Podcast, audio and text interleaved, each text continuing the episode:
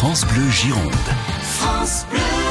16h15, partons au théâtre dans nos confidences. Aujourd'hui, le comédien Vincent de Dienne, révélé par son one-man show. Vincent de Dienne qui a également pratiqué les chroniques plutôt incisives à la télé. Mais voilà, notre homme rêvait de jouer du vrai théâtre. Eh bien, son vœu est exaucé.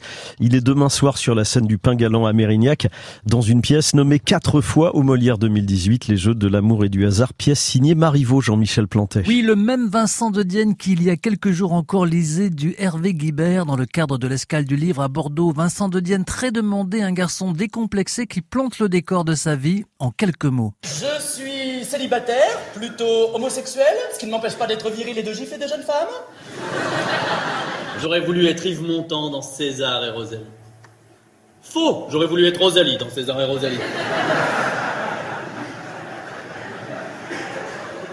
Faux J'aurais voulu être Rosalie dans Yves Montand Rosalie.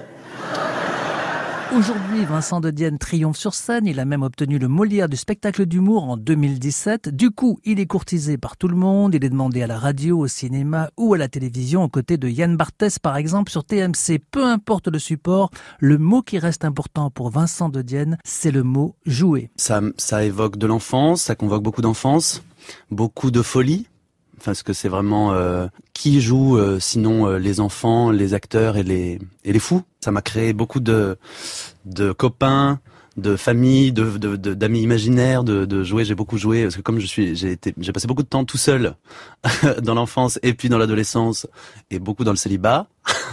j'ai beaucoup joué euh, à toute forme de jeu euh, seul. Cette année, Vincent de Dienne a alterné les spectacles, passant du théâtre avec un marivaux, le jeu de l'amour et du hasard, au one-man show.